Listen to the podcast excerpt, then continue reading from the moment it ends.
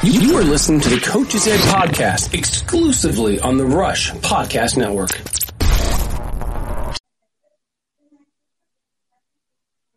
Hello, everybody. Thank you for listening to this podcast. Um, this is Pablo from Rush Coach Development, and uh, very happy today. I have Sean Murphy, the technical director from Florida Rush uh, Soccer. Um, join us. How are you doing, Sean? I'm doing well, thanks, Pablo. How are you? My pleasure. I'm doing very well, very well. Um, great, Sean. So, um, thank you very much for um, for being a part of this. Um, I really enjoy uh, interviewing people that I think people in clubs that I think that are really interesting from our own um, network. So, so really happy to to share this space together. Yeah, my pleasure, Pablo. Thanks for inviting me. Thanks for the opportunity. Oh no, please, please. Um, Sean, do you want to tell us a little bit um, so that people that maybe don't know you, uh, do you want to tell us a little bit about your background and um, how you ended up at Florida Rush in your career and um, and what you do?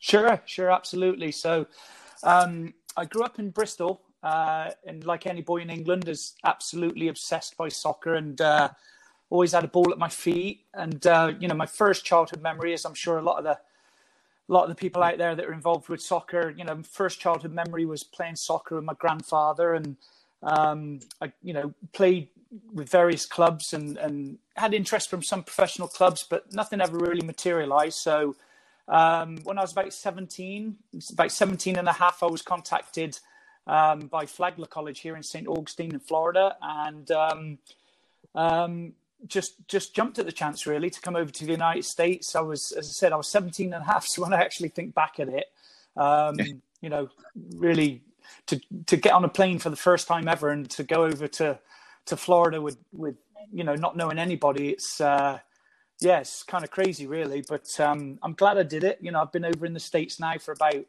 34 years, and uh, yeah, living the American dream. I've got I'm married to an American American girl, wonderful wife, Allison, and I've got two boys, Liam and Declan, both born here in Orlando. Um, mm-hmm. So I played at Flagler for four years, and, and just you know loved the school, loved the uh, you know the location, obviously in Florida. Um, just just loved everything about it. Loved the coach. The coach was excellent. Um, really connected with him. He was also from England, so that that definitely helped. You know my transition and um, really I just uh, even during my college playing days, I was getting into coaching. I um, I, I, started doing camps as we all do. Did camps, and I was doing camps up at Duke University uh, during the summers. Uh, started as early as my sophomore year. After my first year, kind of needed some summer work, and went up there and started coaching. And kind of one thing led to another. I just started coaching and finished off my playing career. And back then, in the kind of early late 80s early 90s there wasn't a lot of professional soccer, we're very lucky now with the MLS and everything. It's grown, you know, exponentially. So uh, great opportunity for players now. But back then there was only only a handful of teams, so playing kind of um, took a back seat to coaching. Really, um, after I got out of Flagler College, I um, started coaching some high school teams, and then. Um, was fortunate enough to apply for and, and get the uh, assistant coaching job at Clemson University, that was in um, 1993.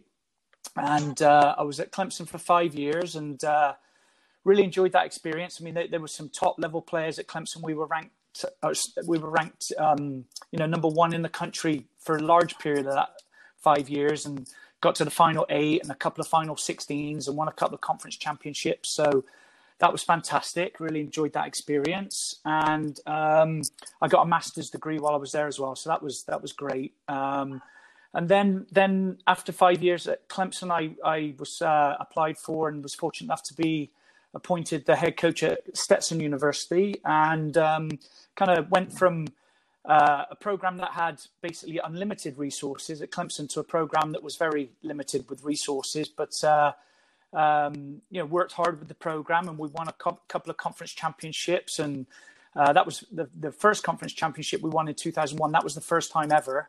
The program was about about 50 years old, and so that was that was a great experience. And then um, in 2006, a little bit later on, we the team won the the conference championship, the postseason conference championship, and got a berth into the NCAA tournament, which was also first time ever. So um, really, you know, the boys there at Stetson just really worked hard and did a great job, and and uh, you know, really positive um, memories of that program. And then um, in 2007, I decided to kind of step away from full time coaching, and I got got a job in the regular work world, and I um, I helped. Uh, uh, prepare colleges for accreditation visits. Um, I was with a proprietary educational company called Career Education and uh, enjoyed that. And I was kind of a little bit out of coaching, um, kind of decided to take a break. But then um, Richie Gray at Florida Rush contacted me and um, decided to kind of join Florida Rush on a part time basis around about 2008.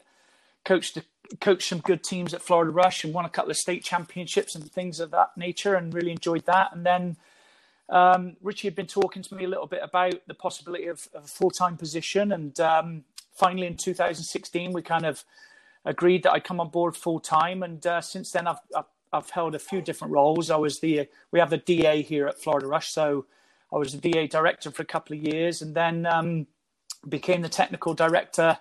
Uh, and that's the, the, the position I hold today. Very nice. Well, it's been quite a journey. Sure.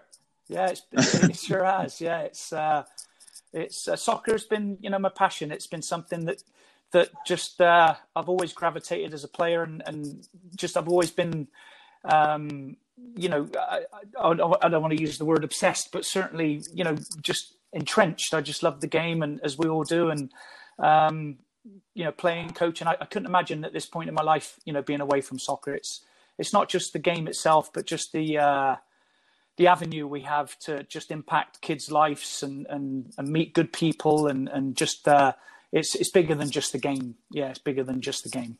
It's it's it's definitely a lot more than a game for sure, yeah. for sure. Or at least for for all of those uh, that we love it, it's um it's definitely a lot more. Um, and that mean, how did you how did you guys um, know each other with with Richie? Yeah, so I, I didn't really know Richie. I mean, Richie Richie, um, I guess you would say it was his brainchild. You know, he he he kind of established Florida Rush. They uh, mm-hmm. um, in 2008, Richie um, that was involved with his son. His son was a player, and they there was three, as I understand it, three quite competitive clubs in the Central Florida area, and they kind of were kept banging heads and both you know on and off the field, I guess. And Richie, as I said, Richie's it was Richie's brainchild to kind of merge the three clubs and uh, I'm not quite sure how he um, connected with Florida Rush, but um, or sorry, National Rush, and uh, but mm-hmm. he contacted Rush. I, I, would assume you know he got in contact with Tim or, or you know one some of the leaders there at Florida at, at, National Rush, and and basically the rest is history. Kind of. Um,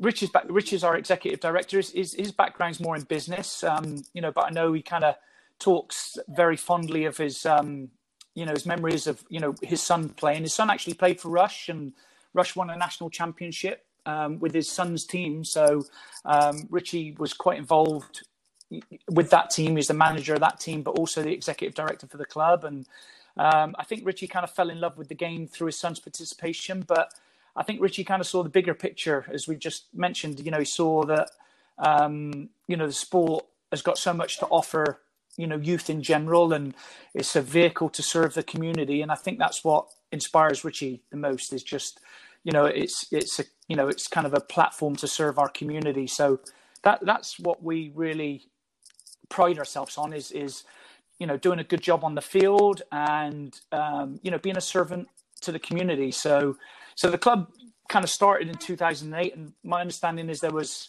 a few hundred players and and we've grown over the years. Um, I joined in 2008, but as I said, in a part-time capacity.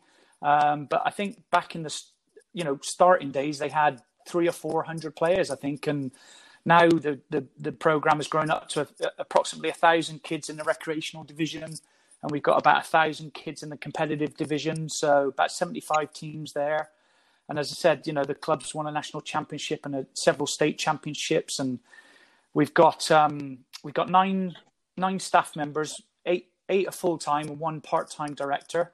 Um, and the, the cool thing, actually, that I was just thinking of before I came on the call, I was just thinking of our staff and how dedicated they are, as I said, to be that community-based platform. But all all the Rush staff, Pablo, have um, all had kids playing the club. You know, at one time or another. The nine, you know, the nine directors or full-time staff have all had kids playing in the club. So um, mm-hmm. that that's pretty cool to think of. I, I was quite happy to think of that. No, one hundred percent, one hundred percent. In fact, um, I was while while you were telling me the story, I, I kept thinking about uh, asking you that. That is, what do you think that, um, what do you think that that Florida Rush, that is one of the most remarkable clubs that we have within the network. What do you think? Um, what do you think the club excels at, or has been um, a key factor of uh, for success along its history? Yeah, so um, I think that probably the key driver, you know, for for us as a staff and us as a club is, um, you know, putting the players first, putting our membership first, putting the players first, putting the parents first, and um, we don't just stop there. You know, we we expand our membership. We include referees and um, and as I said, the community.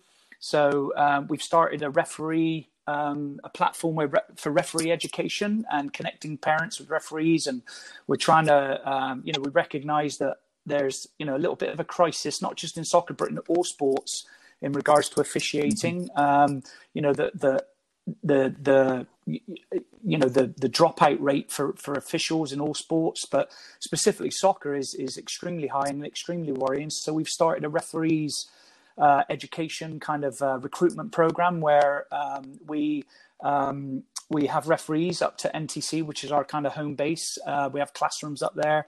We provide dinner and we talk to the referees about um, you know problems they have, um, how we can help the referees. Um, you know, so um, we, we, we get involved with the rush, um, you know, referees. We get involved, well, not rush referees, but referees, and then we get involved with the uh, the parents. Obviously, we we uh, have a high level of engagement with the parents and, and just a high level of communication. And as I said, trying to get um, involved in the community and trying to uh, do as much, you know, be be a community servant basically. And um, so we do a lot of things like that that that I think. Um, what would you say, like uh, differentiate us as a as a club. Um, mm-hmm. And then I think going back to the players, I think you know what a thing that we do very well. I think is um, you know we we we work hard, um, you know, to ensure that we do a good job on the field coaching the kids. Um, but we really um, develop. We really pay a lot of effort at, at, developing the kids holistically. So we have we have a lot of things out there that um, that, uh, like for example, we have the Foundations of Success, which is a, a classroom-based. Um, uh, it's four modules, and we have kids. We open it, open up the registration. It's free to the kids. Uh, it's first come, first served, and um, basically we have about uh, the classroom can fit about 50 kids. So we, we kind of cap it at like 35 or 40 kids, and we in that class we teach like life skills um, you know things from from uh, the pitfalls and, and, advantages of social media. We talk about um, you know you know understanding that that social media your your um, what would you call it like identity on social media is there forever, and talk about how they need to ensure that they respect their their social media footprint. Um, we talk about mm-hmm. things things that, that, perhaps are even a little bit uh, I wouldn't say outdated, but um, you know how to how to fill out a check, for example. Um, we talk about just just very basic money management. We talk about um, you know intrinsic motivation, extrinsic, extrinsic motivation. Um, you know, so we we kind of cover a wide um, array of, of topics, but uh, I think that's something that really we, we, really take pride in as well. Is is you know it's not just a matter of going out the field doing your ninety minute training session and leaving.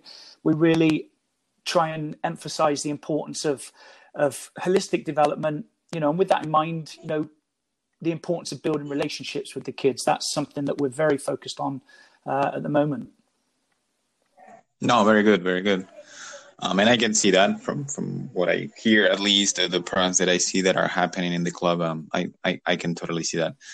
Um, and um, Sean, getting a little bit more into the soccer aspects. Sure. Um, I mean, you've had a, um, a great career. I mean, the, the, a successful career that you can be proud of. So, um, what do you think after all of the all of these years? What do you think have um, become uh, like cornerstones of your of your coaching philosophy? Sure, sure. So um, I, I, when I when I look back at kind of establishing like you the work to use your words, Pablo, the cornerstone of my philosophy, I, I think back at like influences that I've had, um, you mm-hmm. know, over the years, you know, and and I certainly, as I said, my playing career um, I, I, played just a year or two of professional soccer, but not not not a high level or anything like that. But so I've, I, I haven't got mentors that are famous or anything like that. I, you know, I watch watch you know managers and, and read books and things of that nature.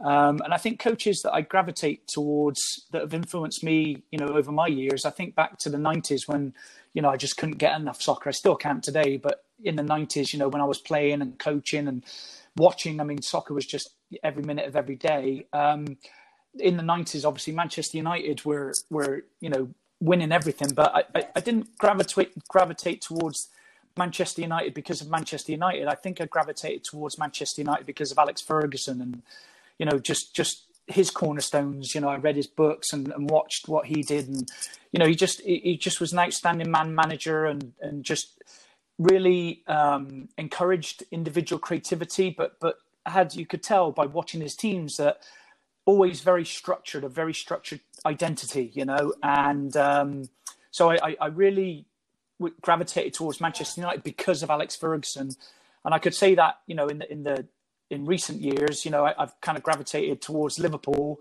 So if you're a Man United fan, you're probably cringing to hear that I'm watching more Liverpool today. But you know, I, I, I gravitate towards Klopp because you know, because of Klopp, because of his passion and his enthusiasm. You know, it, he he he also has got kind of outstanding clarity in in his game model. You can just, you know, I think I think if you can if you can have an identity where somebody who's not involved in the day-to-day operations of the team they can watch the team play and they can say this is what they're trying to do. This is what the team is trying to do um, then i think you're doing your job as a coach. I think you're i think that's one of the most important cornerstones is is communicating to the players and communicating to the parents um, you know and obviously applying it in your training sessions but ensuring that you have a clear identity you know a, a, everybody has an understanding of how you want to play. So so that's how I gravitated towards kind of you know influences Alex Ferguson and Klopp, and I would also say uh, you know I I really admire and respect Pochettino.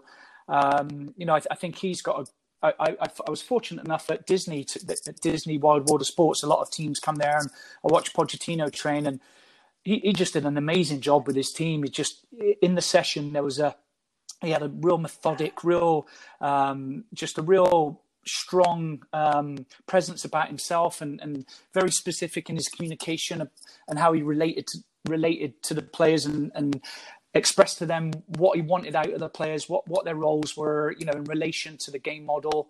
Um, so th- those 3 mm-hmm. coaches were I've really kind of gravitated to, um, and then I have mentors that um, you know during my kind of coaching that I, have become friends with over the years. Robbie Stall, I, I have known him, you know, since my college days. He, he he was a former college coach and was one of the first American coaches to coach in Europe professionally.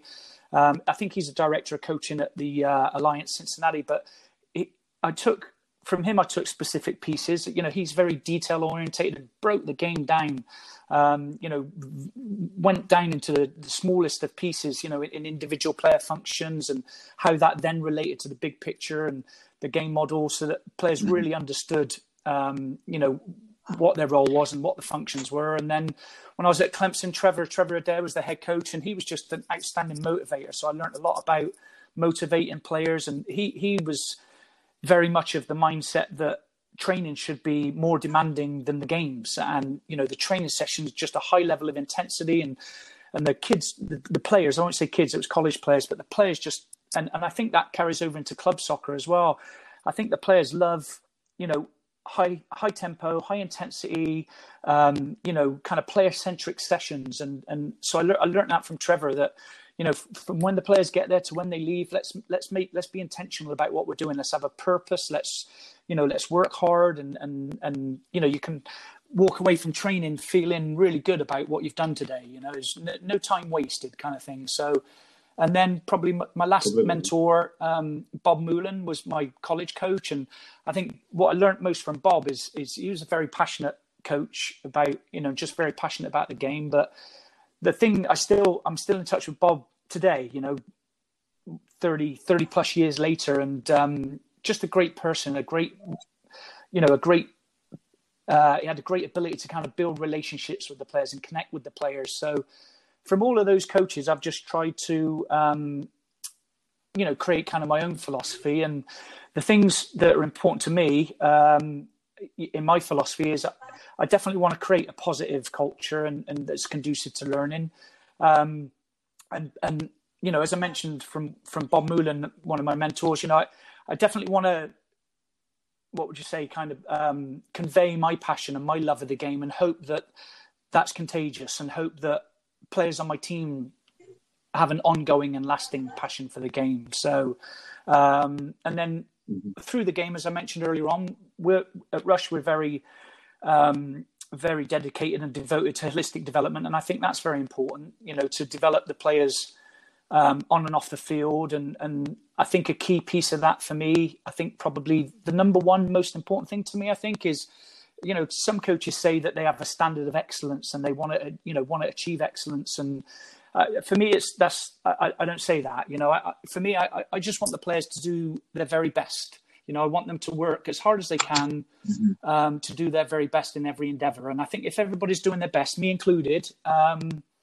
then um, then I think you know that that's the best we can do. We can look ourselves in the mirror um, and be honest that we're we're doing our best, and that's all we can ask for. You know, and and probably the last piece of of my philosophy, I think, is. Um, just trying to provide effective leadership, trying to be honest and, and transparent, and um, um, you know, just trying to be consistent and being an you know being an effective communicator. Um, there's there's other pieces there I think that that you know I can talk about, but that those would be the key pieces, you know, in being an effective leader and and and just from that leadership, hopefully have respect of the players and and and that goes two ways. Um, I hope the players respect me, and and I certainly you know want to respect the players if they're working hard and doing their best in every endeavor. As I said, then I definitely um, respect them, and I think that's kind of the foundation then for for cultivating um, you know, meaningful and long-lasting relationships.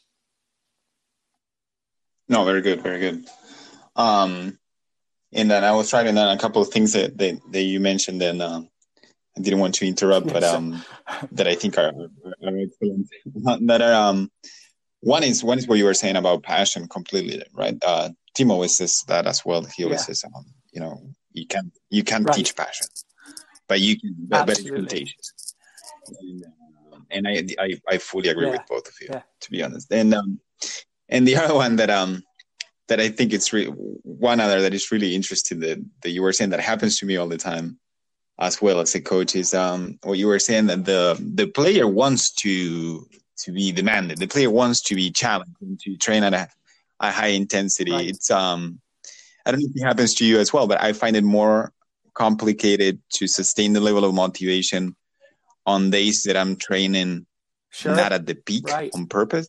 Suppose that we play on Saturday and we train on Friday, so I'm you know a lot of set pieces and um, and a lot of interruptions because I'm doing it on purpose.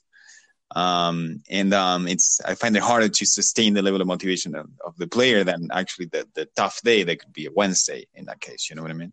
Yeah, absolutely. I think I think your first comment there about passion just being um, contagious. I, I, I, fully, you know, I fully uh, agree with that, and I think that, um, yeah, it, it, you know, I think the coach has, has got to lead by example, and if the coach is coming out there and working hard, and and I think that goes towards like organization and um, and I, I love the I, I really love the um, I don't know if you call it a mantra or a slogan, but you know where the trails of passion and purpose mm-hmm. meet begins the path to victory. You know, I, I think that's just an outstanding motto, I guess, Pablo. Um, but but I think when mm-hmm. passion mm-hmm. and purpose meet, you know, uh, for me, passion is contagious, as you said, as Tim said, um, and I think I think purpose goes to you know organization, and I think if you're you as a coach are showing up and you're organized and you have um, intentional practice sessions, you know, um, sometimes I see coaches that do kind of four.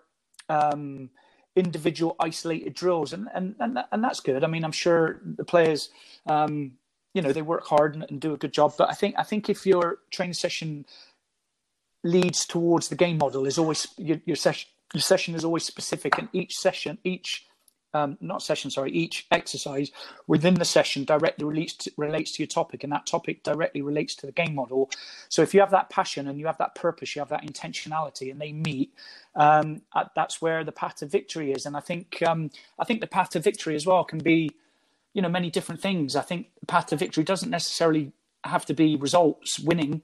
Um, I, I, think the path to mm-hmm. victory. Mm-hmm. I mean, if if you're organised and you have passion and and you're you're you're you know intentional with your sessions, you know I, I think enjoyment is winning. I think enjoyment is victory. And and and the, if the players are coming off the field and you know as you said on different days, you know they may work harder than others, but if they're coming off the field and feeling like they've achieved something on that day, then that's victory for me. I think that's um, a key piece. Of course, I want to win the games, but that you know that comes. I think that comes as a result of all the things that I've spoken spoken about.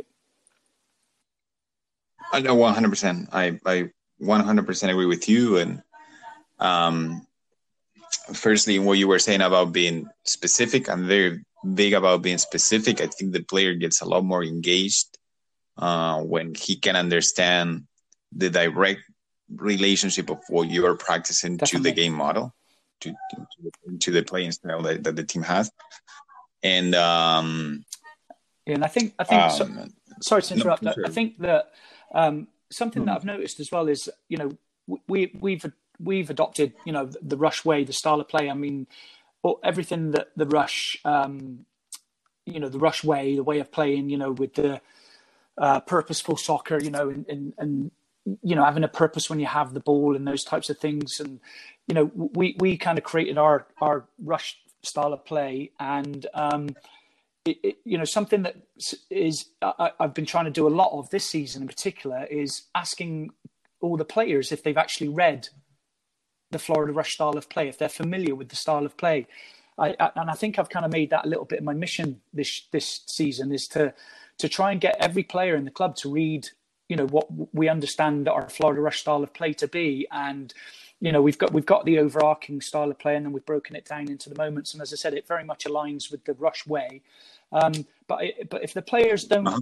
if the players don't understand what the style of play is, I find it very hard. Uh, uh you know, that the even if the coach is being intentional and they're being very specific in the topic and the topic relates to the style of play, but if the players don't ultimately know what the style of play is, then I think it's making our, our life as a coach much more difficult, you know, because ultimately the the player doesn't know what their end goal is. And, you know, yeah, if the, if the player doesn't know what the end goal is, then how can we effectively work towards that? So that, that's been a kind of personal, um, you know personal uh, what would you call it like um, desire you know of, of, this season is to try and get mm-hmm. i've been kind of creating homework assignments for the various teams and i've asked the coaches to re, you know make sure that they send it out to the players and, and make sure that they they understand or at least have read um, you know our, our style of play you know the rush way no no but, uh, but it makes complete sense huh? uh, to me at least because um, it, it's like you're saying they, they don't know they right, don't know exactly. the destination if they don't yeah exactly so um and if they if they if they don't know the style of play it, it goes back to something that you were saying a couple of minutes ago that is um um the the how do you say it? like right. the footprint the the building building an identity on the on the yeah. on the team and and the club the culture the identity it's uh yeah, so it's, hard to. Do you know what it just made me think uh, of there, Pablo? Is it's almost like trying to put a jigsaw mm-hmm. puzzle mm-hmm. together, and you're missing pieces of the jigsaw puzzle. You know, and you don't. Exactly. Yeah, so um, yeah, that might be an analogy. Yeah, I, I, really like analogies and mantras and logos and things of that nature. You know, I, I you know, I, I'm, I, I think that's consistent through coaching, but I really, I really feel, you know, you've got things on paper and you, you, you know, you perhaps do classroom sessions and video breakdown and you read the style of play, but I think it's it's critical to have these little, you know, mantras that that you you kind of are constantly communicating to players. Like as I said a minute ago, I think my number one most important piece of my philosophy is that the players work hard to do the best in every endeavor. And you know like pep said you know he said if you train badly you play badly. If you play if you work like a beast in training you play the same way you know.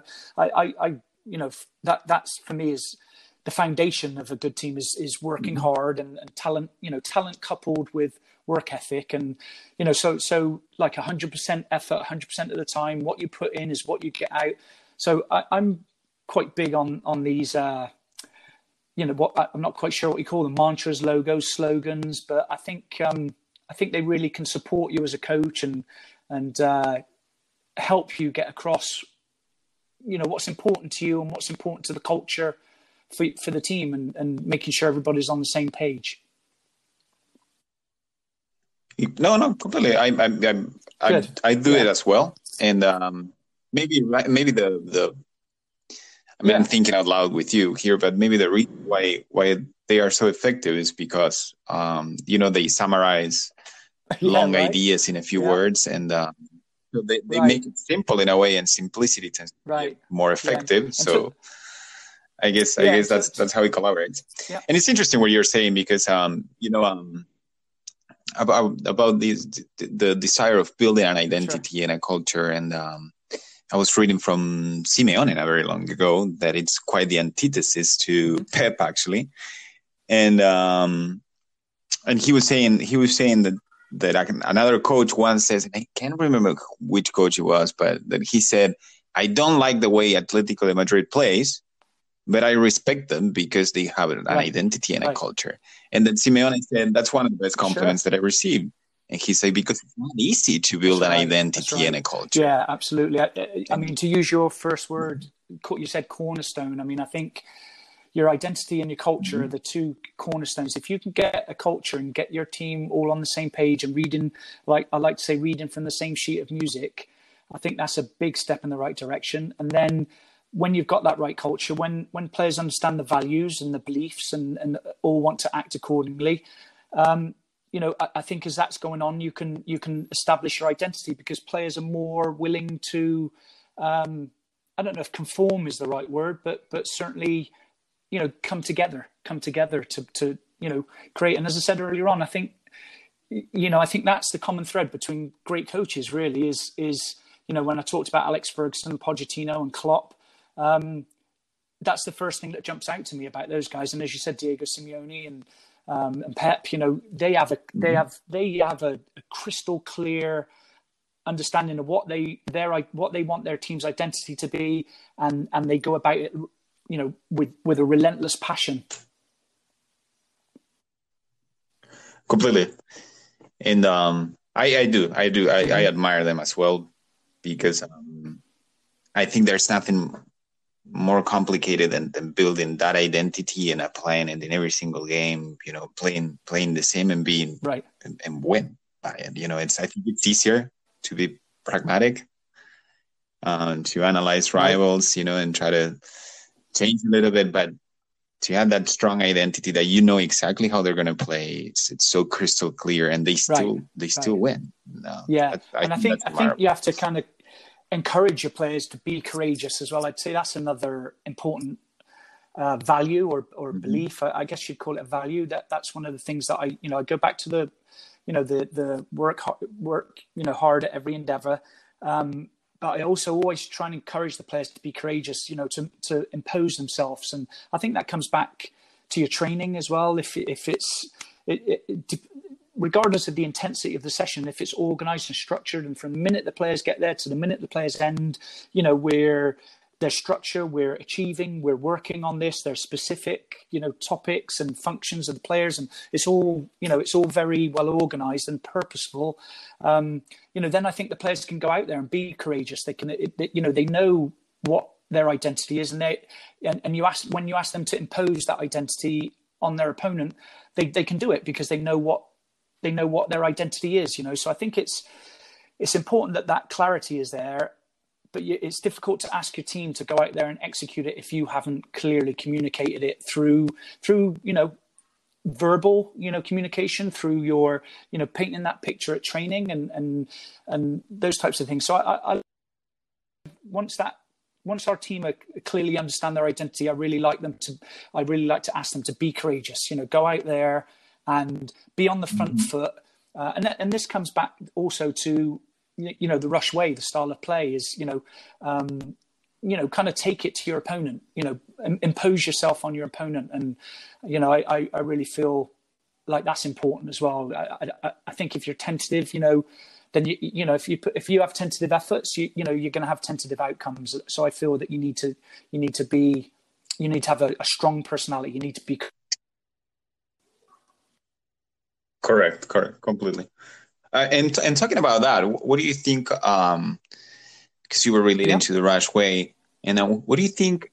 Um, because we know we all apply the rush way, but that doesn't mean that we all, that we all apply sure. it the exact same way or that we all highlight the exact same things from it. Um, what do you think are the sure. the features of the rush way that are very sure. notorious? Sure. In, yeah, I mean, I, I, think just recently, over uh, you know, as I said, I've only been full time with Rush from 2016, so I've been kind of learning more and more about the Rush way as, as time's gone on. But you know, I think I think for me, you know, from what I've learned from the Rush way, it's kind of a, a roadmap, you know, that provides kind of a coaching philosophy. It provides a style of play, and and um, you know, ultimately provides kind of best practices or techniques for player development. So, um, in in the pieces I've learned about the rushway, I, I think Florida Rush align um, with with with the rushway. I think I think we do give our coaches um, what would you say like the or, or, or, latitude kind of thing to determine the system of play. Um, you know, certainly a three-five-two can be, mm-hmm. um, you know, an effective system. I think every every system's got its strengths and weaknesses, but I think what we allow the coaches to do is pick the system that kind of best suits um, their personnel. Every team's different. You know, you, you might have you know three three big strong centre athletic centre backs, and three in the back makes sense. But if you don't, um, then perhaps four makes more sense. So so we allow the coaches to to you know select their style of play in accord you know according to their personnel. What what best you know ma- maximizes the strengths and minimizes the weaknesses of, of their personnel. So um, so we, we deviate slightly on the system, um, but I think the style of play, um, mm-hmm. I think you know for the for the most part, we're you know we we we align very closely. I mean, you know, most definitely we want to play an attacking orientated, purposeful style of soccer, and in in our style of play, we talk about when you get the ball, you know, look to break lines and. Uh, you know, we don't we don't want to just pass the ball for the sake of passing the ball. Um, you know, we, we want to look to break lines. We want to look to go forward, and then um, you know, I, I, think it says in the in the um, in the style of play that, or sorry, the rush way that you know movement and activity of both the player and the ball, and and I think that you know in in our style of play, what what I wrote was you know multifaceted approach to attacking play. So um, you know we want to use central overloads and central mm-hmm. com- overloads both wide and central, and we want to use um, you know, combinations and, and, dynamic flank play. So I think you know th- we're saying the same thing there, really, in my, in my opinion. So I think that very much aligns. And and then I think another mm-hmm. key piece of the rush way is you know uh, defending from the front, attacking. You know, attacking. Or, you know, is the best form of defending. You know, with and without the ball. So, um, I, you know, I, I think you know, and, and I, to be honest, I, I attacking and that have it, you know, defending from the front. I did when I was at Stetson, you know, and, and that was, you know, back in the nineties. I, I just think I've always liked that. You know, I always think that the players enjoy playing that way. Um, you, you, know, like you said about Diego earlier on, that um, you know some teams are more defensive than others, and you don't necessarily have to respect that a coach's philosophy as, as you know but uh, each coach is entitled to play the way they feel mm-hmm. is most effective for their team. And uh, me personally I, I, yeah i like the players being on the front foot. I like defending from the front. I think the players enjoy it more. And i think ultimately in my opinion i, I don't know if the statistics back this but you know, you win the ball higher on the field, you make it harder for the opponent. You win the ball higher on the field, and if you're winning the ball higher on the field, you know, it makes sense to me that you're going to score more goals. Um, and and that's ultimately what we all love, right? Scoring goals, you know. And and so not not only do the players like that style of play, but I also think you know parents and and spectators, um, you know, enjoy that enjoy that. Um, what would you say? Like imposing your personality again on the opponent. You know, that's, that's what it comes back to. Is you know, I, I think everybody enjoys that. So so I, I, re- I really love the style of play um, from from the Rush Way, and then in our club we very much support um, um, you know kind of player development, and w- we appreciate that you know practice is player development. I'm not sure perhaps if parents appreciate that as much, you know they they believe that the games are, are solely related to development, but it's not. It's practice and games. Um, you know, so, but we do try you know try to make sure that we we um, distribute, you know, starts, and we try and ensure that players over the course of a season, not not every game, because some games are more competitive. That you you know you might be playing in a, a tournament final or something, and it might not you know might not be conducive um, because you might want to you know win that that tournament final. Um, so not everybody might play in a tournament final or a competitive game, but over the course of the season, you know we certainly want to. Um, you know, uh, try and make it um, where on average every player, you know, has played almost the same amount of time in the games. So, you know, we feel that's critical for uh, Florida Rush. We feel that's critical, and I, I, I, you know, I feel that that's that aligns with uh, the Rush way as well. So, um, um, positive feedback. I think, I think we do. Um, I think the Rush way is four to one, and uh, what what I encourage my coaches or our coaches at Florida Rush to do is more of a sandwich method, more of a, a positive, constructive criticism, positive. Yeah, you know? yeah. So, uh, you know, something mm-hmm. like, you know, you're doing great at this. Maybe you could in- incorporate this. And if you do that, then this positive will happen, you know? So, um, yeah, so we encourage, yeah. I, I, guess you could say that's maybe a two to one. Um, but, uh, but yeah, I mean, I think the Rush Way is fantastic. I think it's, it's a, just a, a great framework, a very strong framework, a real positive framework. And, um, um, yeah, I, I think um, an- another thing that we've got in our style of play that I think uh, you know, lends itself as well to the to the defensive principles of defending from the front. Um, you know, we we tell our players, our coaches, to express to the players that we want our teams to defend with the same level of enthusiasm as they attack. So you know, every, every everybody, all players love to attack, you know. But if you can put that same amount of effort, you can be cohesive and defend collectively with that same level of enthusiasm. Then I think that's going to help the teams as well.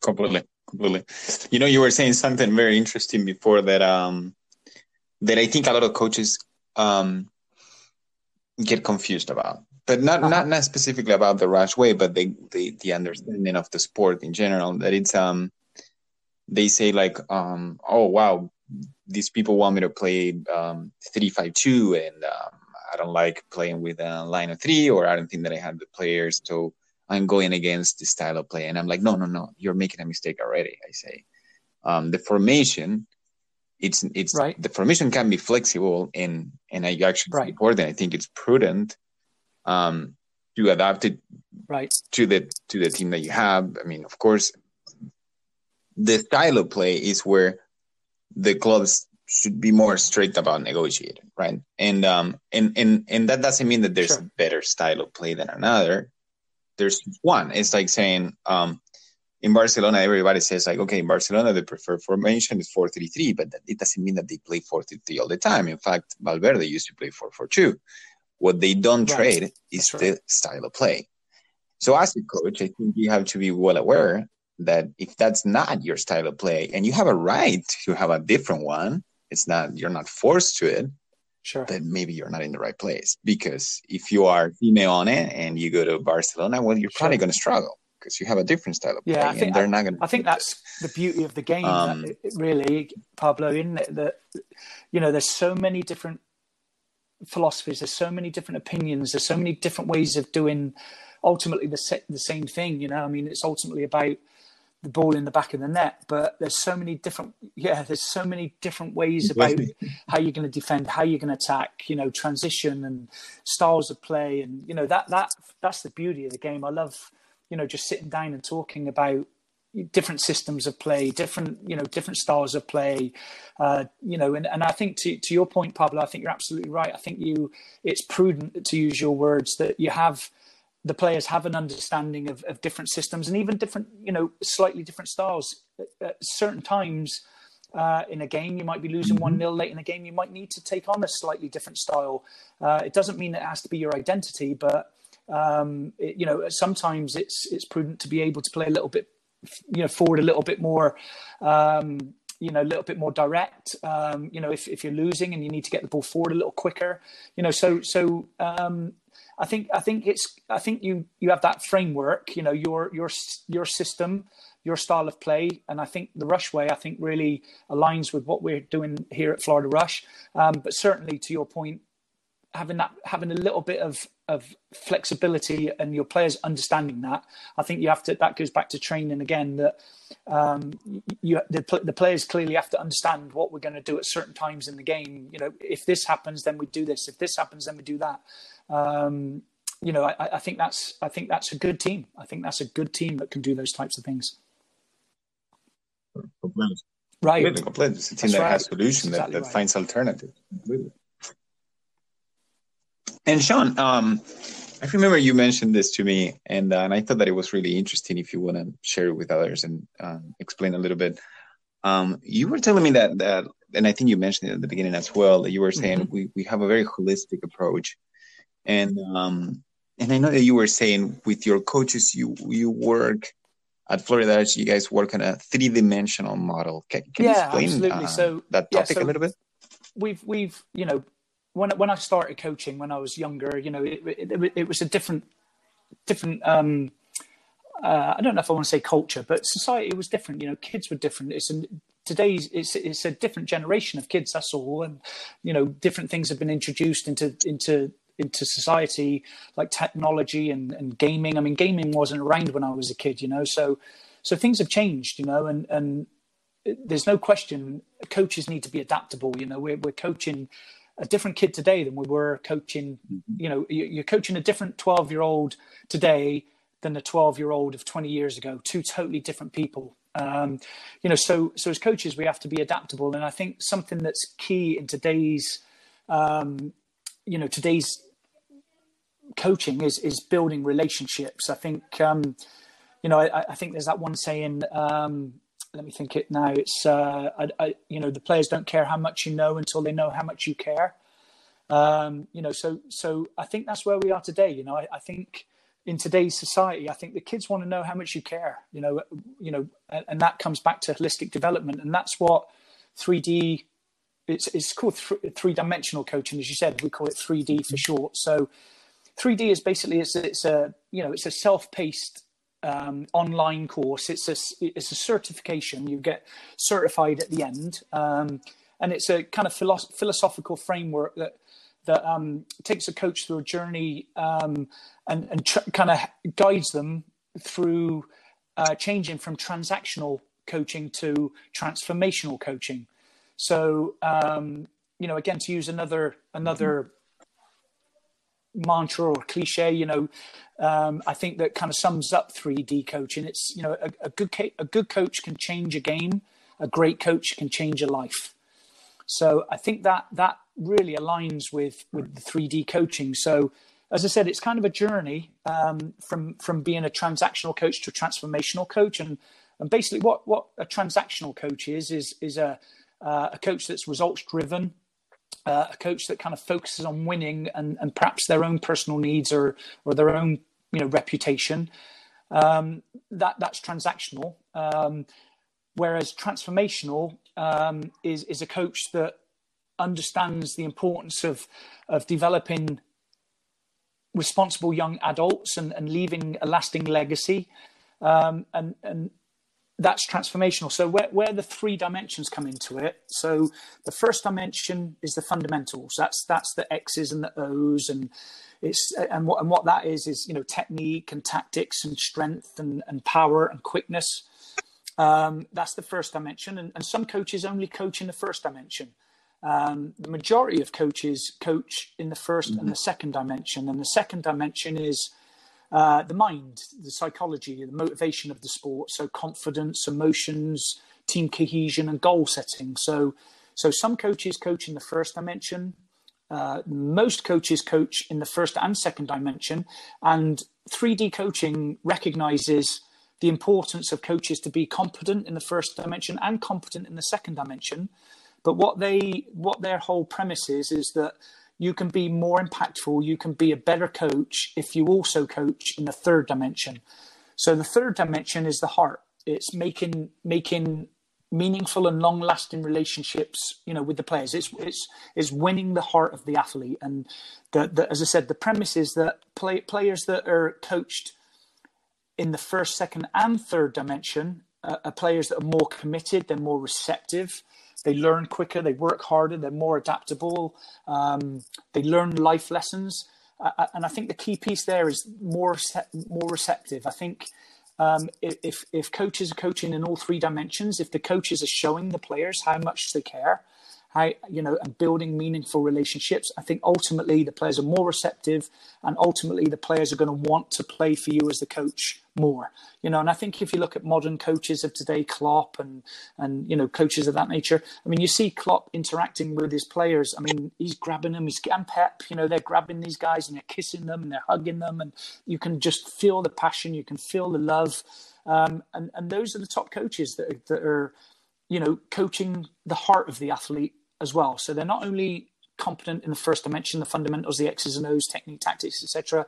They're competent in the second dimension, which is the, the you know the mind, the psychology, uh, motivation. But they're also highly um, highly committed to the third dimension. You know, building meaningful and lasting relationships with their players, and and um, yeah, that that's basically the 3D um, model. Yeah, and it's, it's, as I said, it's online. It's an online course, and we're working through it with our coaches. We we actually have like a a 3D ambassadors group. We've got about half a dozen coaches that we've kind of handpicked, and, and every Thursday we, we were meeting in person, but obviously with the coronavirus now we're doing it online, and we work our way through the co- uh, through the course. It takes, I think, the course takes about six hours. Uh, is it six hours or twelve hours? Uh, I'm not sure on the length uh, Pablo, but it, it's it's really meaningful information.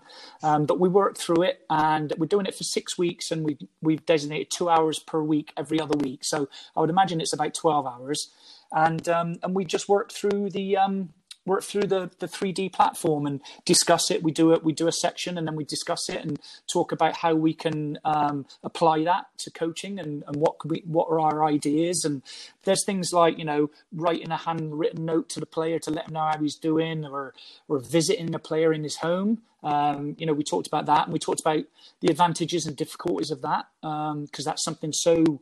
Uh, you know, new to club soccer that you know people might feel there's some you know some under under you know ulterior motive or something there. So we we kind of tweak that a little bit, and now we we encourage more uh, just one-on-one pl- meetings with the parents and that type of thing. So so um, yeah, it's um it's a great it's a great platform and just just really really guide you through, as I said at the, at the start there. Guide you through moving from more of a transactional approach, the first and second dimension, to more of a transformational approach, changing the, the athlete's life, which is being engaged and committed to the first, second, and third dimension.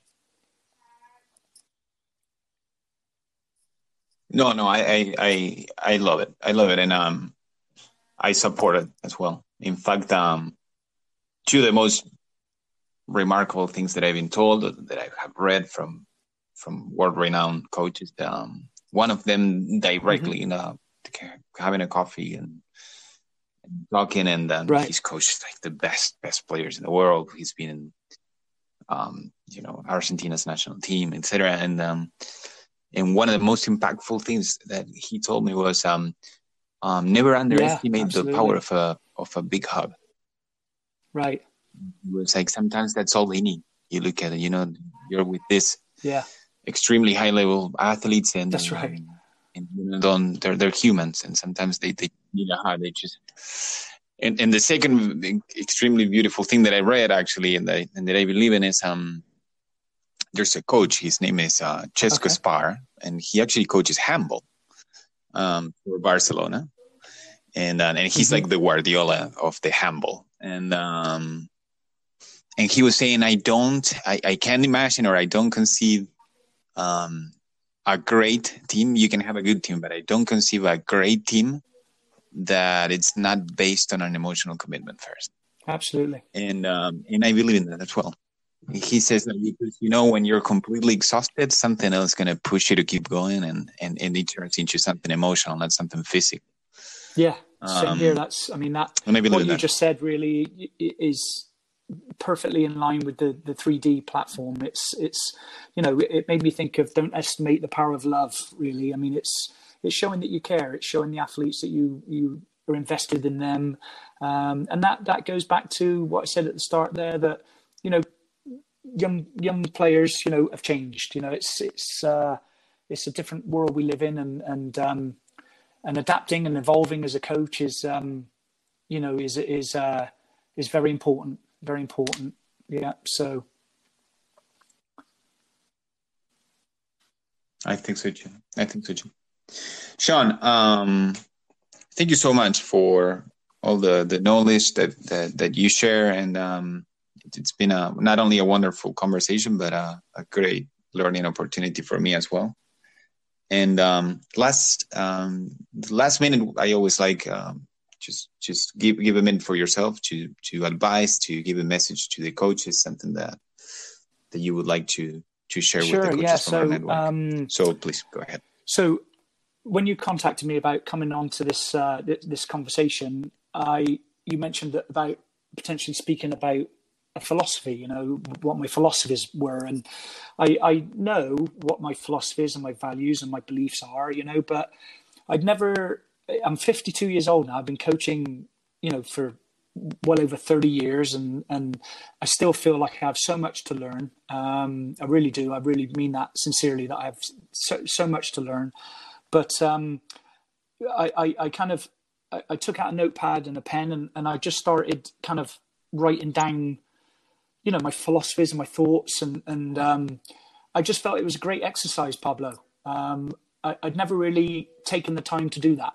Um, I'd never really kind of sat down and, and just just organised my thoughts, and uh, yeah, it was just a great exercise. So I, I would say, um, you know, I would encourage you know coaches to do that if you if you haven't already. Maybe maybe I'm the odd one. Maybe I, I'm the one and only that has never done that, you know. But um, if you haven't done that, I would I would highly recommend it. And uh, I was actually on a podcast the other day, and um, uh, it was uh, Tom Bates, which was it was Chris P had sent out um, a, a, you know an interview he'd done with Tom Bates, and mm-hmm. Tom Bates spoke about um, a, a book called Inside Out Coaching: How Sports Can Transform Lives and uh, it's by Joe Ehrmann. And he said the book is based on mm-hmm. three questions. And the three questions are why do I coach? Why do I coach the way I coach? And how would it feel to be coached by me? And I just thought that was so powerful. Those three questions were so powerful that, again, I, I, I would just you know, I, I would encourage coaches if you, if you know, I know we get caught up in life, but if you haven't had a chance to sit down and just recently, you know, or, or ever, you know, if you haven't sat down and just kind of reflected on those questions and, and perhaps wrote down, uh, you know, kind of a bit more of, of your beliefs and put them in an organized kind of fashion, um, you know, I, I would, I would highly recommend that. And the second part of that, I think, is, um, again, I just mentioned, you know, we get kind of caught up in life, and, and and if there is anything good about the coronavirus, I think it's been an opportunity for me to go online and, and listen to these various webinars and speak to people like you, Pablo, and, and have great conversations. And and um, it, it's just made me realize that um, you know how important personal having a growth mindset and personal development is. I've I've just I've tried to in the morning put my headphones on and get a good podcast ready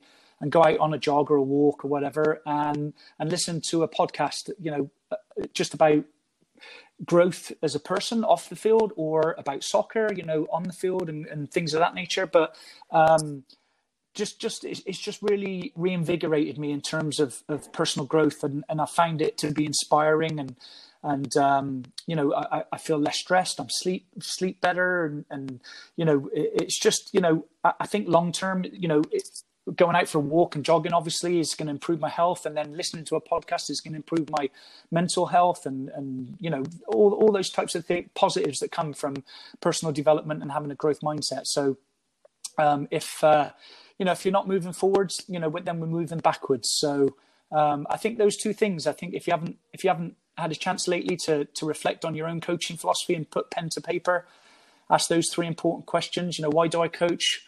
Why do I coach the way I coach? And how would I how would it feel to be coached by me? And then just a, a renewed commitment to your own personal development. Those would be my two nuggets. Mm-hmm. I like it. I like it a lot. I like it a lot. And in fact, um, I've experienced I've experienced that moment of saying like, "Wow, I've been doing this for this time, and I've studied all of this, and I've heard all of this," and um, right, and say, "Okay, what what do I believe in? What's what are what are going to be what?" Because you know, it, it's it, there's not necessarily one way, like we were talking before. You know, it's not like there's necessarily one right answer and the rest are wrong. That's right.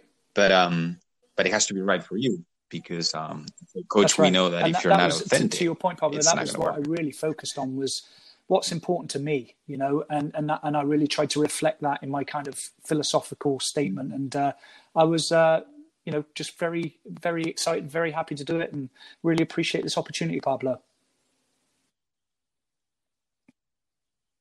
No, my pleasure, Sean. It's it's been it's been a wonderful conversation. Thank you very much for the Absolutely. time as well, and um, everybody stay safe over there. Yeah? You too. Take care. Take okay. care, son. Thanks for listening to Coaches Education exclusively on the Rush Podcast Network.